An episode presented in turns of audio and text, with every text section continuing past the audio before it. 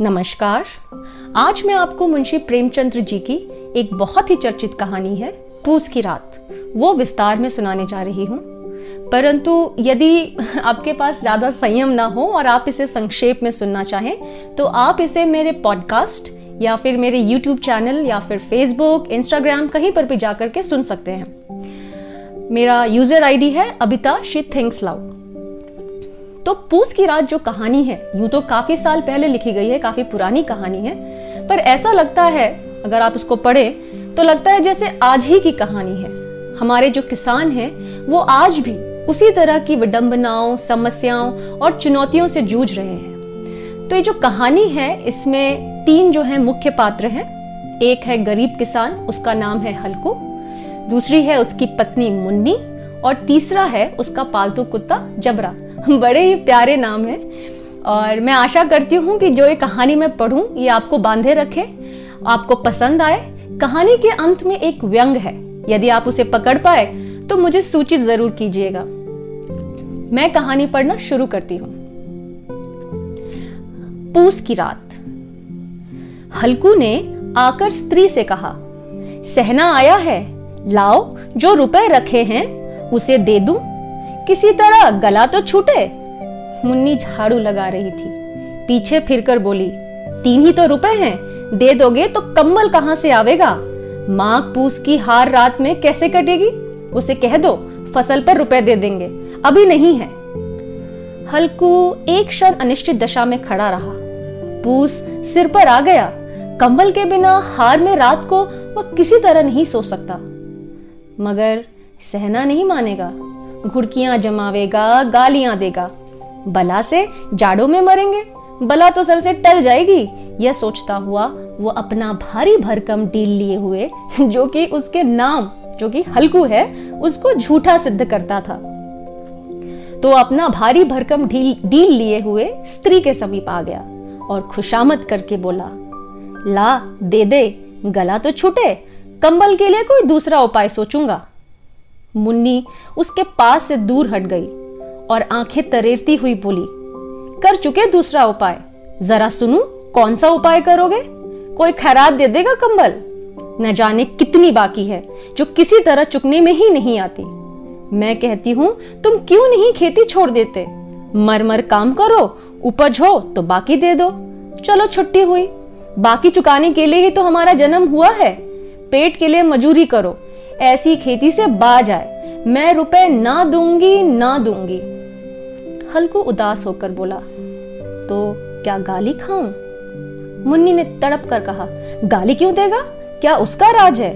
मगर ये कहने के साथ ही उसकी तनी हुई भौएँ ढीली पड़ गई। हल्कू के उस वाक्य में जो कठोर सत्य था, वो मानो एक भीषण जंतु की भांति उसे घूर रहा था। उसने जाकर आले पर से रुपए निकाले और लाकर हल्कू के हाथ पर रख दिए। फिर बोली, तुम छोड़ दो। अब की से खेती तुम छोड़ दो। मजूरी में सुख से एक रोटी खाने को तो मिलेगी। किसी की धौस तो ना रहेगी। अच्छी खेती है। मजूरी करके लाओ। वो भी उसी में झोंक दो। उस पर से धौस।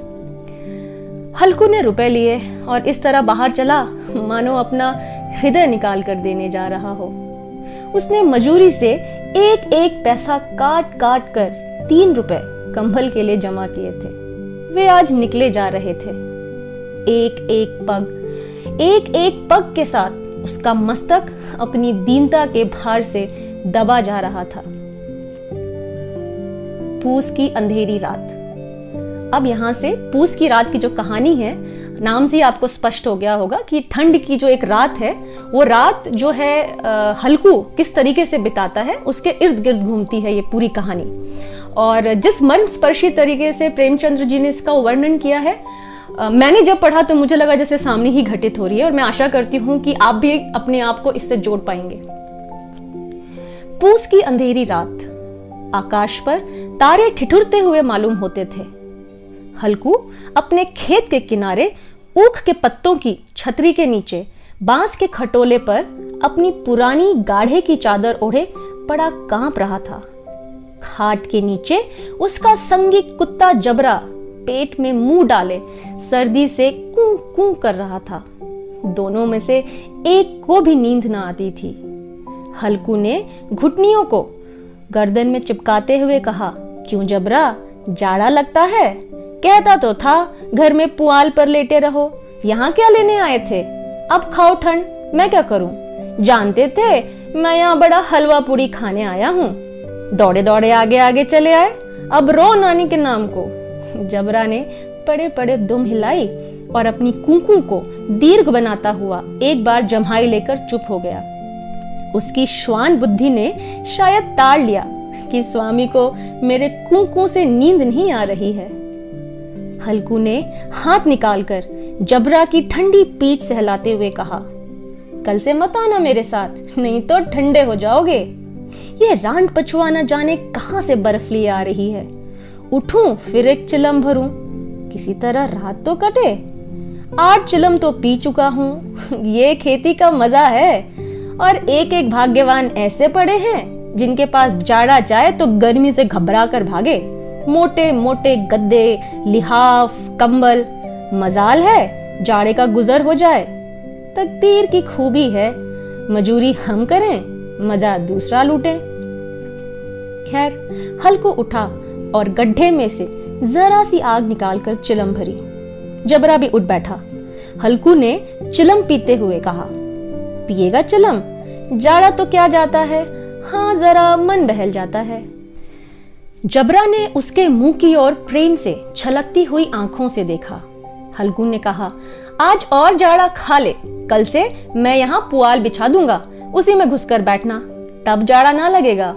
जबरा ने अपने अगले पंजे उसकी घुटनियों पर रख दिए और उसके मुँह के पास अपना मुँह ले गया।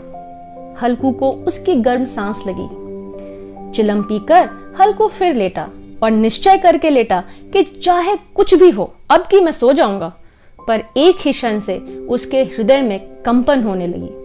कभी इस करवट लेटता, कभी उस करवट पर जाड़ा किसी पिशाच की भांति उसकी छाती को दबाए हुए था। जब किसी तरह रहा ना गया तो उसने जबरा को धीरे से उठाया और उसके सिर को थपथपाकर उसे अपनी गोद में सुला लिया। कुत्ते की देह से न जाने कैसी दुर्गंध आ रही थी। पर उसे अपनी गोद में चिपटाए, वो ऐसे सुख का अनुभव कर रहा था, जो इधर महीनों से उसे ना मिला था।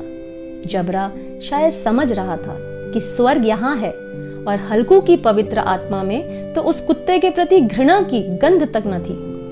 अपने किसी अभिन्न मित्र या भाई को भी वह इतनी ही तत्परता से गले लगाता।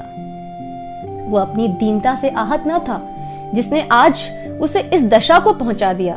नहीं इस अनोखी मैत्री ने जैसे उसकी आत्मा के सब द्वार खोल दिए और उसका एक एक अणु प्रकाश से चमक रहा था। सहसा जबरा ने किसी जानवर की आहट पाई। इस विशेष आत्मीयता ने उसमें एक नई स्फूर्ति पैदा कर दी थी, जो हवा के ठंडे झोंकों को तुच्छ समझती थी। वह झटपट उठा और छतरी के बाहर आकर भूखने लगा। हल्कू ने उसे कई बार चुमकार कर बुलाया, पर वह उसके पास न आया। हार के चारों तरफ़ दौड़ दौड़ कर भूखता रहा। एक क्षण के लिए आ भी जाता तो तुरंत ही फिर दौड़ पड़ता। कर्तव्य हृदय में अरमान की भांति उछल रहा था। एक घंटा और गुजर गया। रात ने शीत को हवा में धतकाना शुरू किया। हल्कू उठ बैठा और दोनों घुटनों को छाती से मिलाकर सिर को उसमें छिपा लिया। फिर भी ठंड कम न हुई। ऐसा जान पड़ता था सारा रक्त जम गया है। धमनियों में रक्त की जगह हिम भर हिम बह रहा है। उसने झुककर आकाश की ओर देखा। अभी कितनी रात बाकी है। सप्त ऋषि भी अभी आकाश में आधे भी नहीं चढ़े। ऊपर आ जाएँगे, तब कहीं सवेरा होगा। अभी पहर से ऊपर रात है। हल्कू के खेत से कोई एक गोली के टप्पो पर आमों का एक बाग था। पतझड़ शुरू हो गई थी। बाग में पत्तियों का ढेर लगा हुआ था। हल्कू ने सोचा, चलकर पत्तियाँ बटोरूं और उन्हें जलाकर खूब तापूं। रात को कोई मुझे पत्तियाँ बटोरते देखे तो समझे, कोई भूत है। कौन जाने, कोई जानवर ही छिपा बैठा हो। मगर अब तो बैठे नहीं रहा जाता। उसने पास के अरहर के खेत में जाकर कई पौधे उखाड़ लिए और उनका एक झाड़ू बनाकर हाथ में सुलगता हुआ उप, उपला लिए बगीचे की तरफ़ चला। चबरा ने उसे आते देखा तो पास आया और दुम हिलाने लगा। हल्कू ने कहा अब तो नहीं रहा जाता जबरू चलो बगीचे में पत्तियाँ बटोर कर तापे। टाटे हो जाएँगे तब फिर आकर सोएँगे। अभी तो रात बहुत है। जबरा ने खूं खूं कर सहमति प्रकट की और आगे आगे बगीचे की ओर चला। बगीचे में खूब अंधेरा छाया हुआ था और अंधकार में निर्दय पवन पत्तियों को कुचलता हुआ चला जाता था। वृक्षों से ओस की बूंदें नीचे टप टप टपक रही थीं। एकाएक एक झोंका मेहंदी के फूलों की खुशबू लिए हुए आया। हल्कू ने कहा, कैसी अच्छी महक आई जबरू तुम्हारी नाक में भी कुछ सुगंध आ रही है? जबरा को कहीं ज़मीन पर एक हड्डी पड़ी मिल गई। वह उसे निचोड़ रहा था। हल्कू ने आग ज़मीन पर रख दी और पत्तियाँ बटोरने लगा। जरा देर में पत्तियों का एक ढेर लग गया। हाथ ठिठुरे जाते थे, नंगे पाँव गले जाते थे और वो पत्तियों का पहाड़ खड़ा कर रहा था। इसी अलाव में वह ठंड को जलाकर भस्म कर देगा। थोड़ी देर में अलाव चल उठा। उसकी लौ ऊपर वाले वृक्ष की पत्तियों को छू छू कर भागने लगी। उस अस्थिर प्रकाश में बगीचे के विशाल वृक्ष ऐसे मालूम होते थे, मानो उस अथाह अंधकार को अपने सिरों पर संभाले हुए हों। अंधकार के उस अनंत सागर में यह प्रकाश एक नौका के समान हिलता मचलता हुआ जान पड़ता था।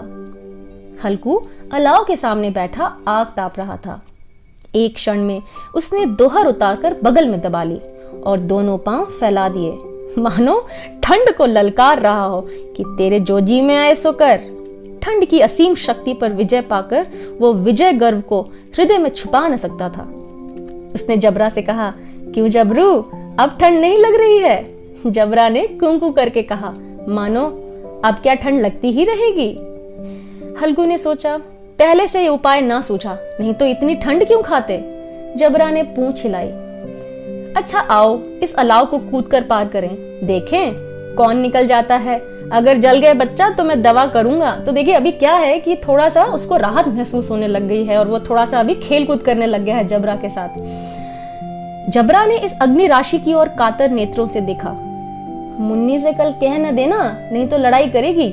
यह कहता हुआ, वह उछला और उस अलाव के ऊपर से साफ़ निकल गया। पैरों में जरा लपटे लगी, पर वह कोई बात न थी। जबरा आग के गिर्द घूमकर उसके पास आ खड़ा हुआ। हल्कू ने कहा, चलो चलो, इसकी सही नहीं, ऊपर से कूद कर आओ। वह फिर कूदा और अलाव के इस पार आ गया। पत्तियाँ जल चुकी थीं। बगीचे में फिर अंधेरा छाया था। राख के नीचे कुछ कुछ आग बाकी थी। जो हवा के छूके आ जाने पर जाग उठती थी, पर एक क्षण में फिर आँखें बंद कर लेती थी। हल्कू ने फिर चादर ओढ़ ली और गर्म राख के पास बैठा एक गीत गुनगुनाने लगा। उसके बदन में गर्मी आ गई थी। ज्यो ज्यो शीत बढ़ती जाती थी, उसे हालत से दवाई लेता था। अब उसे राहत महसूस हो रही है और उसे नींद भी आने लग गई है। जबरा ज़ोर से भूख कर खेत की ओर भागा। हल्कू को ऐसा मालूम हुआ कि जानवरों का एक झुंड उसके खेत में आया है। शायद नील गायों का झुंड था। उनके कूदने, दौड़ने की आवाज़ें साफ़ कान में आ रही थीं। फिर ऐसा मालूम हुआ कि वो खेत में चर रही है। उनके चरने की आवाज़ चर चर सुनाई देने लगी। उसने दिल में कहा, नहीं नहीं, जबरा के होते कोई जानवर खेत में नहीं आ सकता। नोच ही डाले, मुझे भ्रम हो रहा है। कहा अब तो कुछ सुनाई नहीं देता। मुझे भी कैसा धोखा हुआ। उसने ज़ोर से आवाज़ लगाई। जबरा जबरा जबरा भूखता रहा, उसके पास न आया। फिर खेत में चरे जाने की आहट मिली। अब वह अपने को धोखा न दे सका। उसे अपनी जगह से हिलना जहर लग रहा था। कैसा दंदाया हुआ बैठा था। इस जाड़े पाले में खेत में जाना, जानवरों के पीछे दौड़ना असूझ जान पड़ता था। वह अपनी जगह से ना हिला। उसने ज़ोर में आवाज़ लगाई, होली होली होली। जबरा फिर भूखा। जानवर खेत चर रहे थे। फ़सल तैयार है। कैसी अच्छी खेती थी, पर यह दुष्ट जानवर उसका सर्वनाश किए डालते हैं। हल्कू पक्का इरादा करके उठा और बस दो तीन कदम चला। एका एक हवा का ऐसा ठंडा चुभने वाला, बिच्छू के डंक का सा झोंका लगा कि वह फिर बुझते हुए अलाव के पास आ बैठा और राख को कुरेद कर अपनी ठंडी देह को गरमाने लगा। जबरा अपना गला फाड़े डालता था। नील गायें खेत का सफाया किए डालती थीं। और हल्कू हल्कू गर्म राख के पास शांत बैठा हुआ था। अकर्मण्यता ने रस्सियों की भांति उसे चारों तरफ़ से जकड़ रखा था। वह उसी राख के पास गर्म ज़मीन पर चादर ओढ़कर सो गया। सवेरे जब उसकी नींद खुली, तब चारों तरफ़ धूप फैल गई थी और मुन्नी कह रही थी, क्या आज सोते ही रहोगे? तुम यहाँ आकर रम गए और उधर सारा खेत चौपट हो गया। हल्कू ने उठकर कहा, क्या तू खेत से होकर आ रही है? मुन्नी बोली हाँ सारे खेत का सत्यानाश हो गया। भला, ऐसे भी कोई सोता है? तुम्हारे यहाँ मड़ैया डालने से क्या फ़ायदा हुआ? हल्कू ने बहाना किया। मैं मरते मरते बचा, तुझे अपने खेत की पड़ी है। पेट में ऐसा दर्द हुआ कि मैं ही जानता हूँ। दोनों फिर खेती की डांड पर आए। देखा, सारा खेत रौंदा पड़ा हुआ है और जबरा मड़ैया के नीचे चित्त लेटा है। मानो प्राण ही न हो। दोनों खेत की दशा देख रहे थे। अच्छा मैंने जिस व्यंग का आपसे शुरू में ज़िक्र किया था, वो व्यंग जो है, वो इन्हीं दो तीन पंक्तियाँ जो अभी मैं, जो आखिरी की सुनाने जा रही हूँ, उसमें आपको मिल जाएगा। तो ये पंक्तियाँ मैं पढ़ती हूँ आपके लिए। दोनों खेत की दशा देख रहे थे, मुन्नी के मुख पर उदासी छाई थी, पर हल्कू प्रसन्न था। सोचे पूरी मेहनत बर्बाद हो गई है, परंतु वह प्रसन्न है वह खुश है। मुन्नी ने चिंतित होकर कहा, अब मजूरी करके मालगुजारी भरनी पड़ेगी। हल्कू ने प्रसन्न मुख से कहा, प्रसन्न मुख से। हल्कू ने प्रसन्न मुख से कहा, रात की ठंड में यहाँ सोना तो ना पड़ेगा। धन्यवाद, मैं आशा करती हूँ आपको मेरी ये कहानी पसंद आ